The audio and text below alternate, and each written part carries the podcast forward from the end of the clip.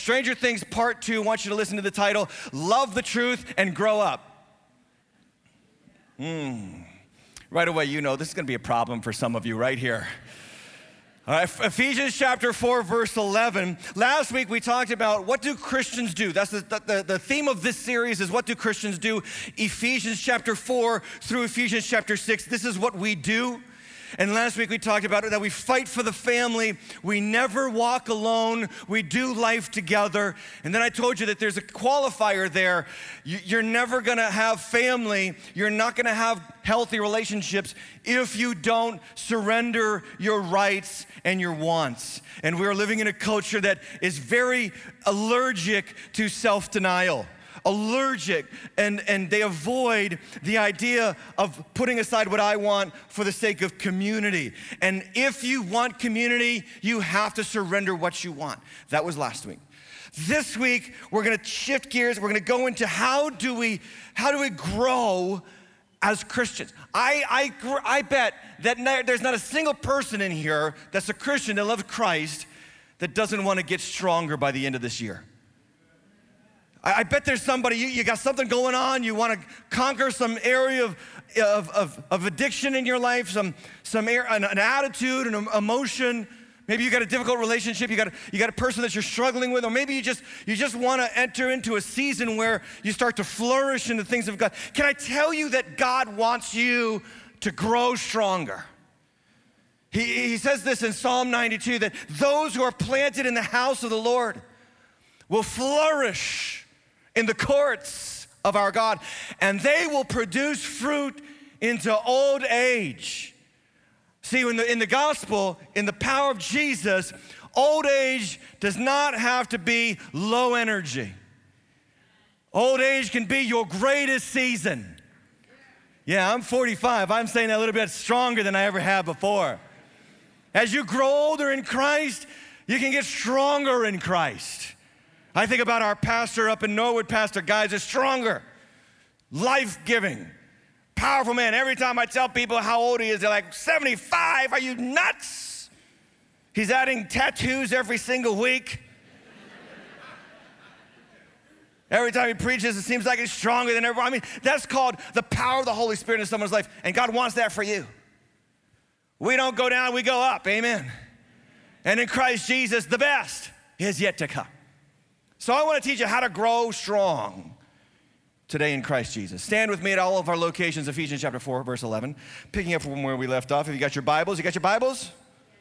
I hope you got your Bibles. That's, that's number one. You got to bring your Bible to church. If you're here for the first time, don't worry about it. Just buy yourself a Bible out in our lobbies, or uh, at least here in Woonsocket. I'm not sure anywhere else. Or get yourself one at a Christian bookstore. Get yourself a nice thick Bible. Thicker the Bible, more godly the saint. Amen. Okay, verse 11. See, this is my old age here too. I need bifocals now. This is getting depressing. Okay. Verse 11, and he gave. Somebody say, he gave. Notice that phrase. The word he refers to Jesus, the ascended Christ, the resurrected and ascended Christ, went to heaven. And he gave the apostles, the prophets, the evangelists, the shepherds, and teachers to equip Somebody say equip. The saints, say saints. Now, I know the Patriots are playing the Saints today, but that's not who this is referring to. That's referring to you, okay? The saints. Now, look at this next line. For the work of ministry, for building up the body of Christ, until we all attain to the unity of the faith and of the knowledge of the Son of God to mature manhood to the measure of the stature of the fullness of Christ. That's a load, that's a mouthful. We'll get to that. So that we may no longer be, if you got your Bibles out, what's the next word? Children.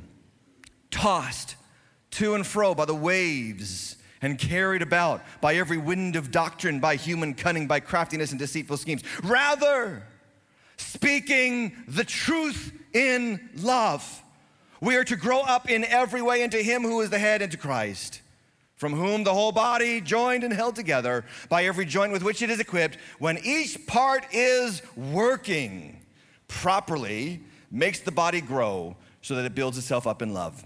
This is God's word. Let's pray. Father, thank you for this moment to hear you.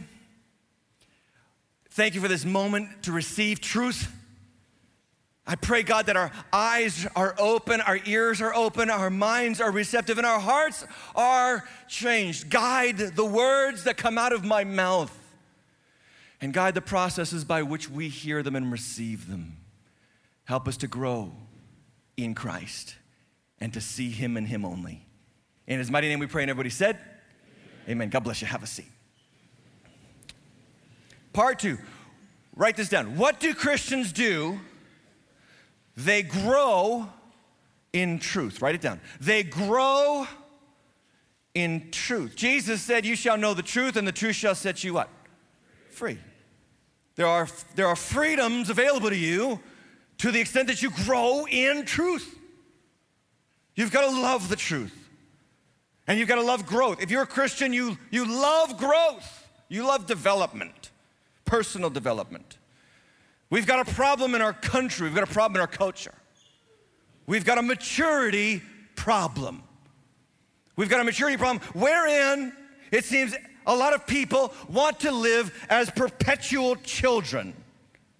They want to be right, happy, satisfied, and feel good all the time.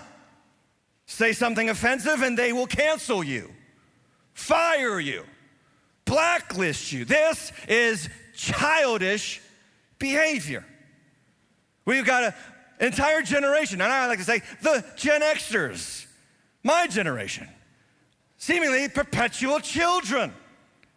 Madonna is still playing shows in lace underwear and lingerie. And she's 63 years old. She could be your grandmother. Imagine your grandmother in fishnet stockings and lingerie. Time to put some pants on, Grandma. But we are the Madonna generation. I wanna have fun. I wanna do what I want. I wanna have it my way. That is childish. I read this week that one out of three able bodied men over the age of 30, one out of three in this country, do not have a job and are not looking for a job. One out of three, 33% of 30 year old men are babies, children. You need a job, you need a functional gift to your life. You need a wife to care for and children to feed and protect. That's how you grow up. But we have a generation of young people who would rather get checks from the government, live in mom's basement, and play Fortnite all day. And this is called childish behavior. While we all complain about rights and fight for our identity, no one seems to be interested in taking responsibility. But you can't have rights without responsibility. And that's our problem right now. A Virginia high school English teacher this week came out and said that making kids behave is white supremacy. This is what happens in public schools. Uh, more and more, we are giving kids the, the authority to rebel and act disrespectful to adults. We are the generation where the youngest members of the tribe are telling the older members of the tribe what to do. This is called infancy and childish behavior. Imagine that though. Imagine having a straw man argument where you can blame every problem on society on white supremacy. I was pleased to learn, however, that since not behaving is actually following against or flowing against white supremacy, I was happy to learn that my entire childhood could actually now be categorized as fighting racism. Because I was very naughty. This is our generation. I, I, I, think about what, what, what we have in our generation is a, a problem where people don't want to grow up anymore. They don't want to take responsibility anymore. They don't want to be adults anymore. And then we have a truth problem. We have a truth problem. Isaiah 59, verse 14. This is, this is what Isaiah the prophet said. He said, Justice is turned back and righteousness stands far away, for truth has stumbled in the streets. Another translation says, Truth has been cast out into the streets and uprightness cannot enter. Truth is lacking, and he who departs from evil makes himself a prey. The Lord saw it, and it displeased him that there was no justice. You can't have justice without truth. And I've talked about this. There's no such thing as your truth and my truth. There's just the truth. There's just one truth. What God has said is true, and every man is a liar. Looking at the last 20 months of our lives, it's amazing to see how easily people embrace constant lying and misinformation for the sake of political gain and political posturing. These last 20 months have exposed the liars, and if you don't see that, you might be falling for the lies. One mass gathering is a COVID problem, another mass gathering is no problem whatsoever. It just depends on the politics of the gathering. Lollapalooza, a gathering of 385,000 music fans, posed no risk of COVID. But if you gather in a football stadium of 65,000 fans, Dr. Fauci says you're not being smart. Do you see how they pick and they choose? Both crowds were maskless. One crowd was bigger, one crowd was smaller. But the one that they like is no problem, and the one that they despise is a problem. We found out this past summer, last summer, that only certain protests were a problem. Only certain, uh, uh, only certain riots were a problem. A federal courthouse was burned down in Portland. That's not a problem. But when somebody invades the Capitol building, that's a serious problem. Here's the thing they are lying to us. Both are evil. Both are childish behavior. And someone needs to say the truth. But this is what our problem is. Truth has been cast out into the streets. During lockdowns, marijuana dispensaries were open and churches were shut down and taken to court if they weren't following the mandates. I don't know about you, but I've had it up to here with the idea of what this country thinks of as truth. I don't care what they say, I care what God says, and I'm going with His word over any politician's word every day.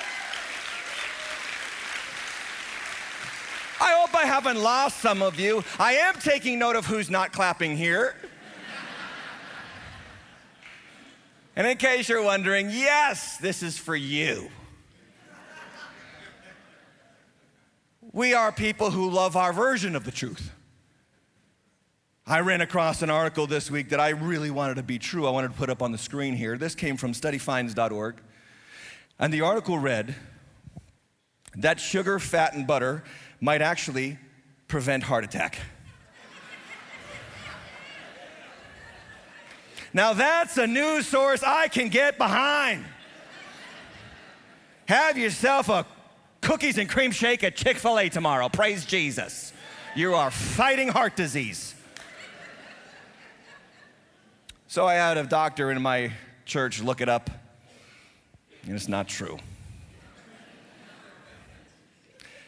But the point is, anybody could put a website together and make it look like it's fact, and it's actually false. I was listening to this uh, a guy. He's uh, doing. He's a big um, part of the Facebook study. Wall Street Journal has produced this incredible report on the evils of Facebook. You need to pay attention. It's ruining our kids, particularly Instagram. It's ruining our families. It's, it's making us divided. You know that they do this in Facebook? This, this is the report that came out. They find the issue that is the most controversial and they automatically have the algorithm of the computer make sure that that issue or that post is at the top of your feed so that we're always at each other's throat. You know, when, when I was growing up, there was a movie called The Terminator. How many remember that movie? Yeah? That's a good movie. I'll be back. I love that movie. It was about Skynet, the computers going live, meaning that the computers became autonomous beings and then they started to shoot humans and kill us. Skynet is live, only instead of shooting at us, it's shaping us. It's, it's, it's fracturing us, it's dividing us, it's pulling us apart. Facebook is a big part of this. Consequently, the problem is you are left wondering who can I listen to? Who can I trust? Who should, who should I pay attention to? Okay, let me just give you um, God's record of accomplishment 2,000 years and it's still going strong, somebody. 2,000 years and it's still growing. The church has never been bigger. The church has never been stronger. The church has never been closer to bring in Jesus, to seeing Jesus come back and rule and reign for all eternity. If you want the truth, this is the truth of Jesus right here. The question for you, the question for me is how do we grow in the truth? Well, Jesus has done something here in this passage in Ephesians 4 to help us grow in the truth, and I want to talk about that. Point number one, if you're taking notes, here's what you got to write down Jesus gives gifts to his church.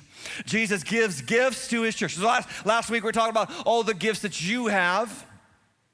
And now I want to talk to you about what the church has over itself as the gifts of the ascended Christ.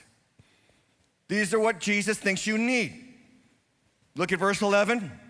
And he gave, verse 11, he gave the apostles, he gave the prophets, the evangelists, he gave the shepherd, another word for shepherds is pastor. So people like me, God has given to you, which means that I am God's gift. You're welcome. And teachers and teachers. Now, here's the thing about gifts. Every year we have an annual celebration where we give gifts, yes? Suppose it's Christmas. What do we do every year at Christmas? We give gifts, right? And I'll give you a gift that you need or want. If I love you, I'm going to give you a gift that you need or want. But you're never going to benefit from that gift unless you do three things. Number one, you got to receive the gift, you got to understand the gift, and then you got to use the gift. In other words, you got to believe that what I'm giving you is good for you. You got to believe that what I what I'm giving you is is what it is, and how do you use it? And then and then you got to believe that that that if you use it, you will benefit from it. So so here's what I just want you to think about with verse four is that when it when it says that Jesus gave apostles, prophets, evangelists, shepherds, and teachers to the church, here's what he's saying. He's saying, I think you need this. And I want you to understand this, and I want you to use this. Okay, but it's not Christmas, so let's get away from this. Let's get that out of here. I don't want to depress you. A lot of holidays left before Christmas, right? So, what are the gifts? Write them down. Apostles, this is one who is sent. One who is sent. Then, number two, prophets, these are those who tell the truth and warn. They are, they are people who instruct you of what's going wrong in the world in your life and, and how do you avoid it. And then, and then there are evangelists. These are people who bring good news. They love to tell others about Jesus. Then there are shepherds or pastors. These are those who care for the sheep. And then there are teachers. These are those who instruct people about the Lord. Now, those are the gifts that Jesus gives to the church. And there is a ton of debate about these gifts in the church. This is what we're so funny at doing. The church is just so funny. We're ridiculous sometimes. We fight over what is true about what in the Bible instead of just being grateful that God gave us something. So there are people who think, well, the apostles are no more. Those were the people who saw the resurrected Christ and were commissioned by the Holy Spirit to write the New Testament. I, I can agree with that. But there are also some people who go to far reaches of the earth with the gospel for the first time and they establish the church. And you could say that they were sent by the Holy Spirit to establish churches well beyond what the original apostles did because the world is a big place and there was only 12 in the original apostle group. And so perhaps there are apostles here today or alive today. And then there are prophets. People believe, some people believe that there are no prophets today. Prophets only existed until the scriptures came into fruition. And, and the church didn't have the Bible really in its completion until about 325 AD. And so we had prophets for the first generation of Christians, but then they disappeared. So now, if you do the math, we've already eliminated two out of the five gifts. So now we're down to three gifts. Three gifts. And then some people like to say that, you know, the shepherds are really pastors and the pastors are really teachers, so they combine them into one gift. And so now we're down to two gifts. And I think that if we just keep debating the issue, issue about what the gifts are and what the gifts are not for and all that kind of stuff, before you know it, we'll have no gifts. Because this is what we love to do. We love to argue, debate. And I wonder if who, who's here, who's in our location right now, and you're just waiting for me to come down on our prophets and, and apostles for today, or are they not? You're just waiting for me to say what I'm, what side I'm on, so that you can eliminate our church from your version of right theology. Like we need to grow up about that and just say, Thank you, Jesus, for the gifts you gave me. Like, can we do that? Can we just receive the gifts and be, and be glad that, that God has brought these gifts into the church? But you have to understand that here's the deal your, gift will, your gifts shape your, your atmosphere, your gifts shape your life. And that's what we have to look at when we see these definitions. One who is sent tells the truth and warns, brings good news, share, cares for the sheep, instructs people about God.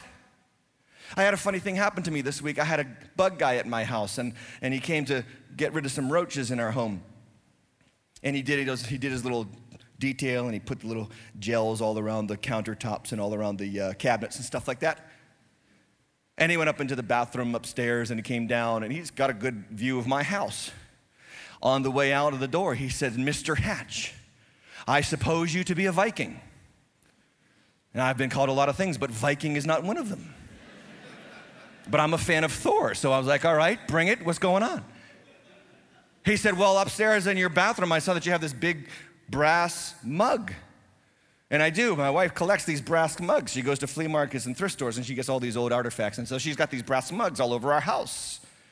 He said, Oh, and I saw in your kids' room there's a Thor's hammer. I got that for Jake for Christmas last year. Thor's hammer. You ever anybody have this? It's pretty cool. You can get it. It's about hundred bucks of wasted money. You can get it for your kids. And then he said, and by the way, you've got a fabulous long beard. I added the fabulous. It's my story. I can tell it the way I want. He said, I suppose you to be a Viking. And a thought came to me. I said, you know what? The things that are in your house will give people the impression of who you are. What's in your house? Well, what's in God's house? What has God chosen to put into his house? He's chosen to put an apostle, prophet, evangelist, shepherd, and teacher to, to give the church a sense of identity. So, summing all up the gifts, instead of arguing about what are for today and what are not for today, here's what they are. They're here to show the world what the church is for. So, I want you to write it down. The church is an ever expanding, truth telling, good news spreading refuge to instruct people in knowing God. That's what the church is. The church is not just a social group. It, it is not a political faction of American politics. The church is above all of that. The church exists to go to the nations. That's why we send you to Guatemala and soon to Peru. All locations pay attention. We want you to go. One of the best things that you can do is get out of your comfort zone. And parents, listen to me.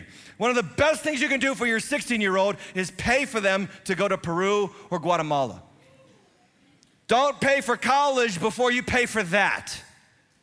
I'm telling you, it was shaped them.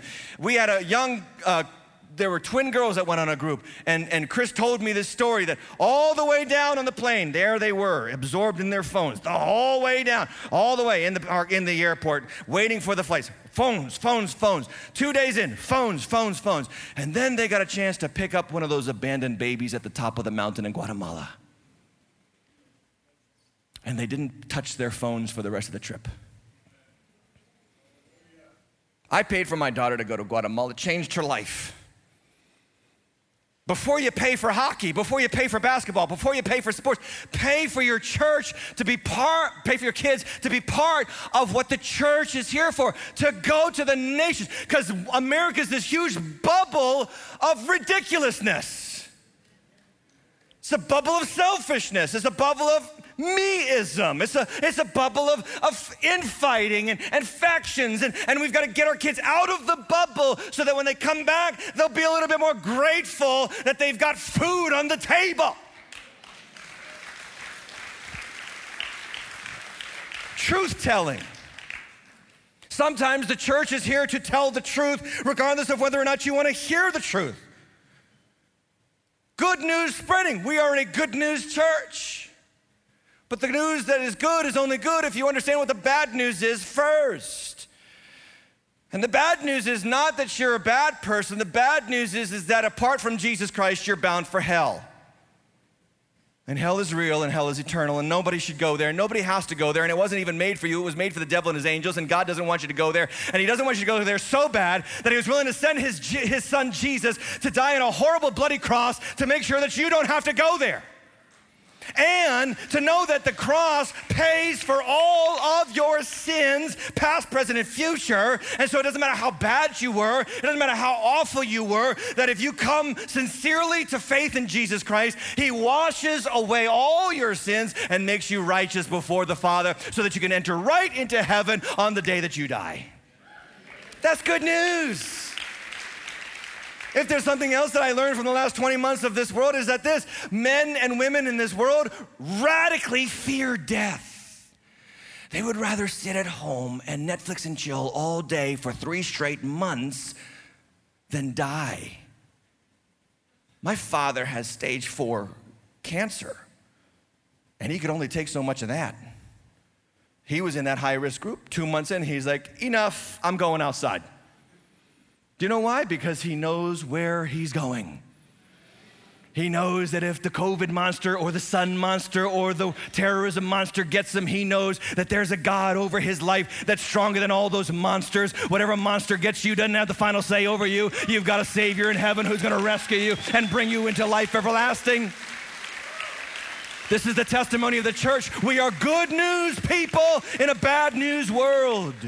And Jesus has given you the gifts of the church to make sure you stay that kind of organization. Ever expanding, truth telling, good news spreading refuge to instruct people in knowing God. Number two, if you're taking notes, Jesus gives these gifts to build his church. So, pop quiz where's the church? You're the church. I know we're all in buildings today, but you're the church. This is a building. One day this building will be gone. You are not a building. You are not, you are the church. This church is, this building is not the church. And Jesus gives you the apostle, the evangelist, the prophets, the pastors, teachers to build you up. Look what he says in verse 11. He says he gave the apostles, the prophets, the evangelists, the shepherds to equip. Circle equip in your notes. To equip the saints. Okay, so saints are not just dead people. Uh, please understand, I'm teaching you the Bible, not church tradition here. Your saints, the word saint is hagios. Through the Latin, it becomes sanctus. You are the saints. We get saint, saint from sanctus in the Latin. You are the saints, the holy ones of God, made holy by God's amazing grace in Jesus. If you're in Christ, say this after me say, I am a saint. You, you are the holy ones of God. And you have apostles, prophets, evangelists, pastors, and teachers to equip you to do the, what's that four letter word? Work. that is a four letter word today. The work of ministry. Okay, now let me just unpack this for you. It is the pastor's job to equip you, the church, to do the work of ministry. So, this means that it is not the pastor's job to do all the work of the ministry. Please understand this because a, a one pastor can only do all the work for one church up to about 150 people. He can know 150 people, he can minister to 150 people, he can visit everybody in that church in the hospital when it's up to 150 people. After 150 people, it's beyond his ability to do it alone. Now, I have been to the hospitals and I have done the marriages and I've done funerals and I've done the sick bed stuff and I've done all that stuff and I still do it to this day. But the health of a church is not measured by how much the pastor does, the health of the church is measured by how much the people do. Because here's the deal I'm paid to do it. And if you're sick in the hospital and I come and visit you, just know I've been paid to do it. It's not that great, right? Uh, it's much better when your unpaid small group, life group, action group leader comes and sees you. Now, I know we're under COVID and can't do it and everything, but, but last week praying in the parking lot, right? So it's so much more meaningful when money's not in the, in, in the picture there. Your small group leader goes and sees you, your small group member goes and sees you. That's out of love pure, unadulterated, Jesus Christ inspired love for you. I want that for all of our locations. Some of you get mad when I'm not in the building. Some of you say, Oh, I'm disappointed he's not here. Why? My wife prefers me not being there. And she knows me better than everybody. There's a lot of people that don't care where I am, they just want the word. Listen, if you're more tied to me being in the building than not being in the building, are you serving Jesus? You, do you love the word or you just love my presence? And listen to me, please don't tell me that you're one of those people that just likes it when I'm here. That freaks me out. The reason why is because I know me. I'm not worth it. I'm just telling you, I'm not that special. I can fake like I'm special for 45 minutes a week. That's what I'm doing right now.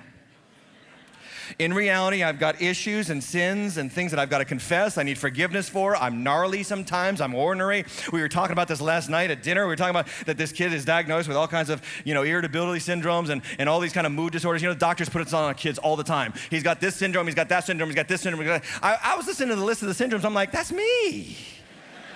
If doctors, if doctors uh, diagnosed uh, my generation the way they diagnosed this generation, oh my gosh, I'd be taking 60 pills a day.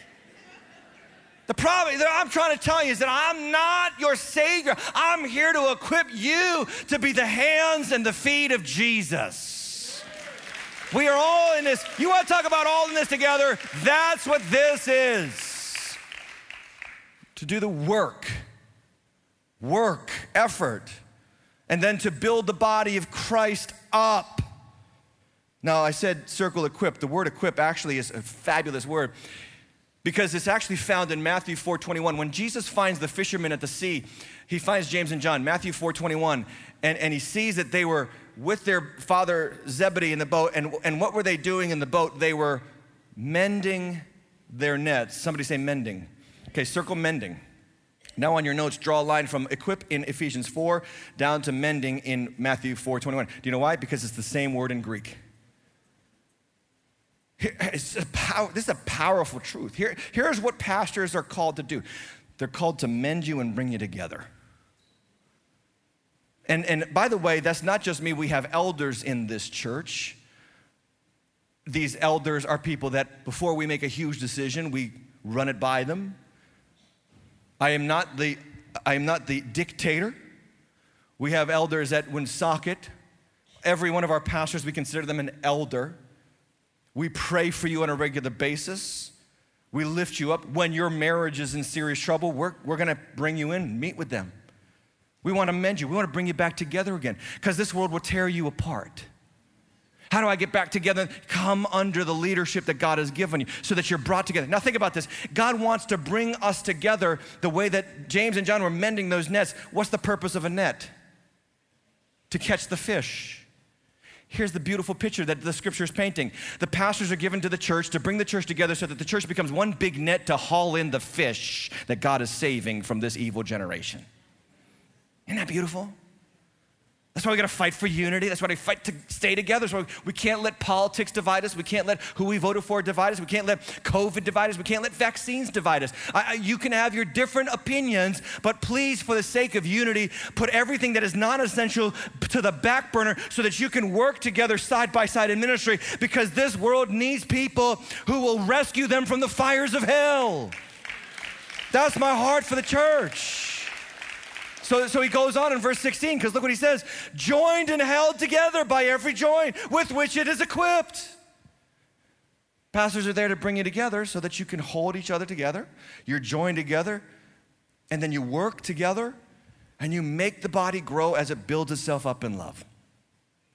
This is the beautiful picture that Jesus has painted for the church.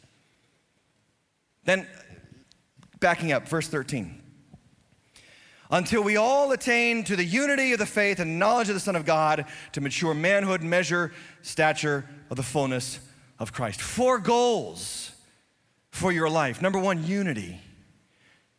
Uh, God wants you, again, stay together. Before we talk about fighting for your marriage, let's talk about staying together. The best, the best thing that you can do in your life is join yourself to a church and stay there and work there and grow there. What we do is we bring American consumerism into the church. So American consumerism was, you know, I like Levi's today, but but then tomorrow I'm gonna rather like, you know, uh, uh, whatever, Pierre Cardin or whatever. I don't know what the new things are. I, I, I buy my pants at Marshalls. Okay, so whatever is $14.99, that's what I'm putting on my body. Amen. But anyway, we, we'll go consumer, consumer, consumer. We treat the church that way. Oh, this church over here has the best youth ministry, so I'm gonna go there for my kids. Oh, this church has the best children's ministry. This church has the best young adults ministry. And so we're doing this constant shopping, shopping, shopping. Can I ask you a question? Are you a contributor or are you a consumer?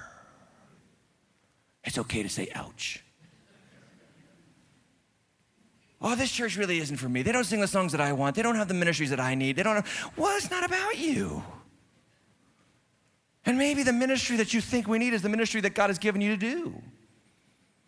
Oh, that was better than you just said amen for. I always like to say your, your misery is your ministry. Your misery is, what, do I, what am I talking about? Whatever you think is hurting people, whatever you think is, is awful for people, whatever you wish you didn't have to go through, guess what that is? That's your ministry to make sure that others don't go through it and get hurt the way you went through it and got hurt. So, so rather than, than being the shopper with your Christian, your Christian carriage, walking through the halls of American Christianity, searching for whatever church will meet your needs in the moment, why not rather put the shopping cart away and pick up the apron and get behind the counter and say, How can I help you? How can I serve you? Number two, knowledge of Jesus is another growth, that we grow in our knowledge of Jesus. Again, not our knowledge of the pastor, not our knowledge of the leaders, but our knowledge of Jesus. It is my job to be invisible and point you to Jesus. Number three, maturity. You know what maturity is? Maturity is when you can be responsible for other people. That's what maturity is. When you're no longer worried about only yourself, but you're worried about someone else. So we talked about this last week, and I want to bear in a little bit more. Who are you praying for other than you? Who are you bringing to God uh, in the throne of God, both other than you? Let me ask this question Who are you praying for to come to Jesus Christ right now? There's probably someone that you're talking to at work and, and they're going through something, or they've just gone through a divorce, or they've just gone through a serious financial issue. You know, that's not just for you to say, Oh, I feel bad for you. That's for you to say, You know what? Let me pray for you. I, I found that even atheists won't mind you praying for them. Because they're like, yeah, sure, crapshoot, go ahead, do it, see, we see what happens.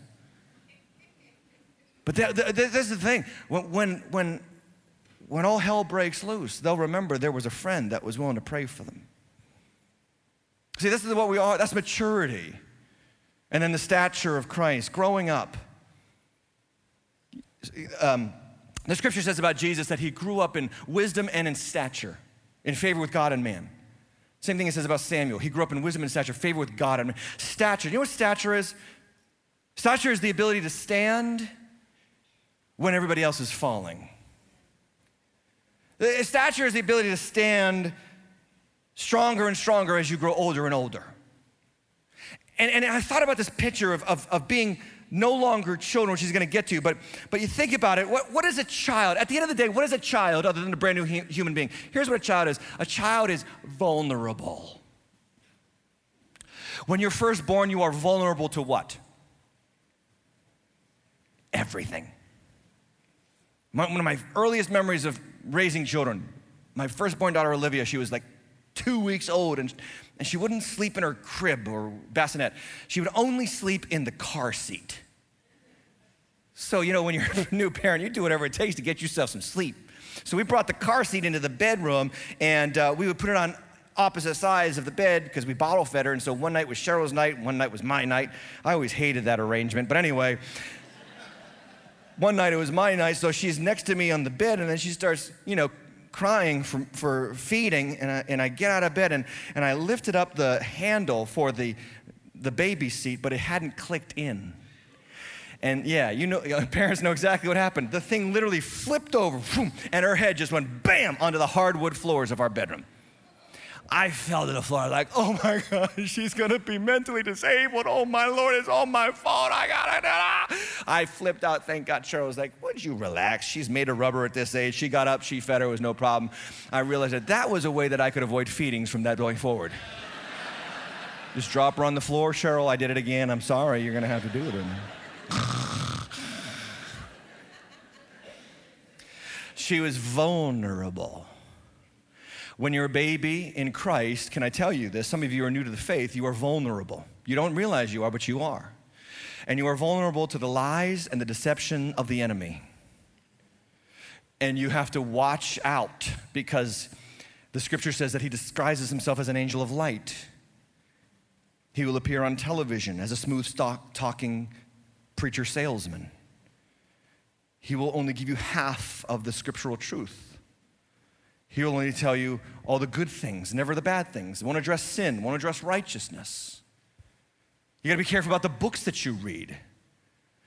You, you, you'll notice that I rarely, if ever, mention a false teacher by name in the church on Sunday. And they're all, they're all over the place. And the reason why I don't mention them is because I don't even want to give you their names so you don't Google them. It's, they're that dangerous to you. And, and so what happens is as you grow in Christ, you get a little bit less vulnerable. And I think about babies are vulnerable to everything, but children are vulnerable to what? Like toddlers and, and children, what are they vulnerable to? They're vulnerable to their own stupid actions. They're vulnerable to the things that are endangering them and they don't even realize it. Well, as you grow up in Christ, you could be doing some things that are, that are dangerous to you. And you need elders, you need pastors to come in and say, look, that's not appropriate for you. Then you grow into teenagehood. What are you vulnerable to? What are teenagers most vulnerable to? You know what they are? Because I remember because I was a teenager. They're vulnerable to peer pressure. They're vulnerable to what their friends think. And so they follow what their friends think. and, and, and let me just tell you, if, if you're a Christian and, and you, can, you can say amen to me on Sunday, but then, but then you kind of like, you, you, you get away from all of that stuff on Monday through Saturday. You're, you're a spiritual teenager. You're just following the crowd. You're following what the world says. You're vulnerable to people's opinions.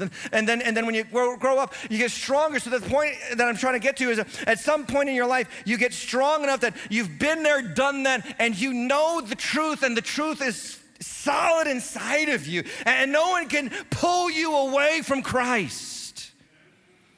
This is my prayer for every single one of you that you are strong in Jesus. How? Pastors, teachers, evangelists, prophets, apostles. People who will challenge you, who will speak life into you and care for you. Okay, point number three. Jesus gives, to, Jesus gives gifts to grow his church in firm conviction of the truth.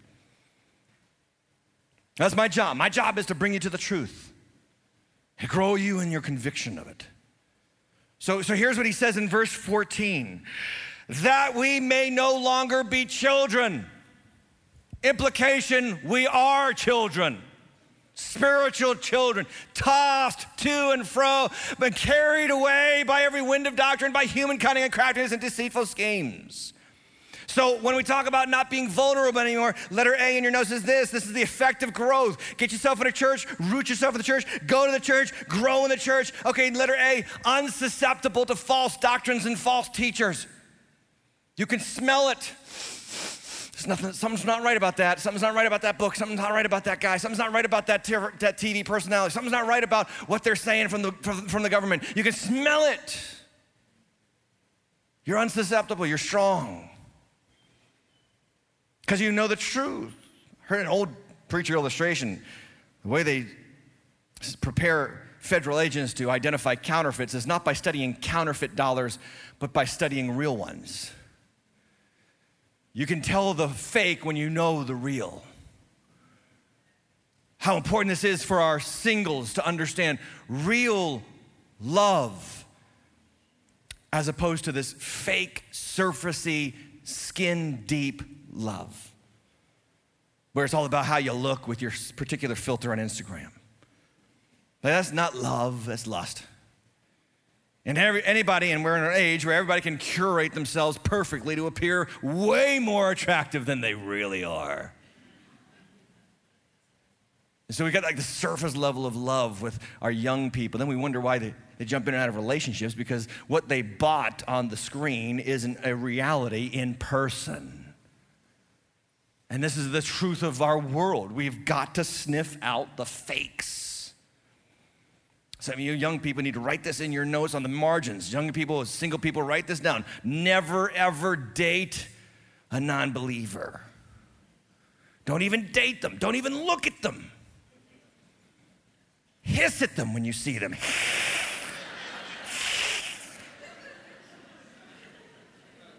Let me say something to the daughters of Waters Church, to all of our precious daughters.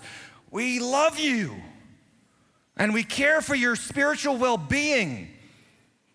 And nothing, nothing in this world ticks me off more than when a pagan dude comes for you. He's a pagan. And you know why he's attracted to you?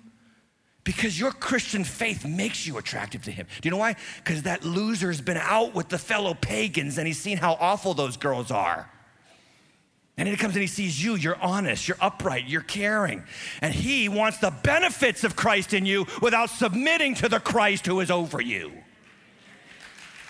You are worth way more. Nothing ticks me off more than seeing that.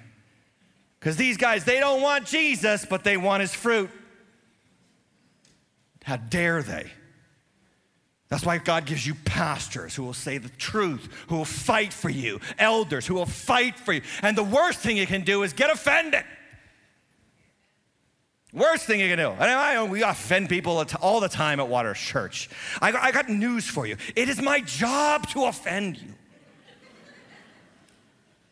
Here's what Paul says to Timothy. Look what he says in 2 Timothy 4 3. The time is coming when people will not endure sound teaching. Okay, let me rephrase that text. The time is here. When people, he's talking about in the church, when people in the church will no longer endure sound teaching but they'll have itching ears and they will accumulate for themselves podcasts and YouTube personalities and TV preachers who will tell them things that suit their own passions and will turn them away from listening to the truth and wander off into myths. There's a there's a preacher going around the country right now, and, and, and, she's a self appointed prophetess. She used to be in the biblical church, now she's outside of the church. She goes around the country preaching in all these churches with F bombs and F bombs and S bombs from the pulpit, and she talks about the divinity within, the divinity within, the divinity. I mean, watch out for this nonsense. There's no divinity in you naturally, there's only the Holy Spirit that comes and inhabits your body by grace through Jesus Christ. Paul said, There's nothing good in me, and there is nothing good in you, and there is nothing good in me. The only thing that I got going for me is God's Holy Spirit that has taken up residence inside of me. That's not my divinity, that's His person. Let me just have you write this down about truth. Truth is what we need to hear, but we might not want to hear. Pastor, my sister was offended by what you said. Good. Was it truth?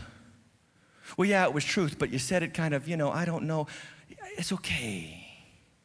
If I go to the doctor and I've got a scratch and cancer, and the doctor only wants to deal with the scratch, you know what we call that doctor? A terrible doctor. A real doctor will deal with the real problem, even if it's hard to hear. That's what Paul says in Second Corinthians. We destroy, circle destroy, because that's, a, that's kind of like an offensive word. That's kind of like an aggressive. We destroy arguments and lofty opinions raised against the knowledge of God. And we take every thought captive to obey Christ. And then he gets even more aggressive, being ready to punish every disobedience when your, when your obedience is complete. Like we're, we're in the business of making sure that we are annihilating the things of this world that are destructive to your soul. Second, effective growth, so we can close this out accepting, appreciating, and adjusting my life to the truth. You know, you're growing in Christ when you can accept what's being said instead of find fault with it. When you can receive it instead of thinking you've got an argument against it when, when, when you can stop doing the arms folded thing, like, like you know everything, and who's this guy up there telling you things that aren't, that aren't good with what your culture says? Who, how dare, I don't agree with anything he's, there are some people sitting here at all overlooking, that's who, I don't, I don't agree with that. Who made you God? I'm not telling you what I believe, I'm telling you what the book says. I didn't say, he said it.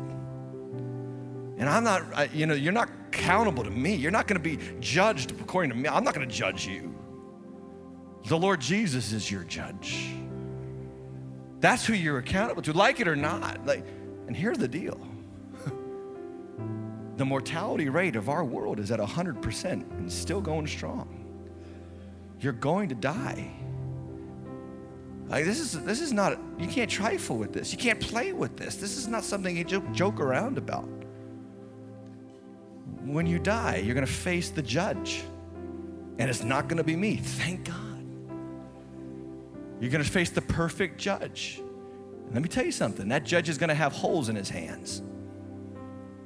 He's going to have holes in his feet. And he's going to say, "Here's what I did for you."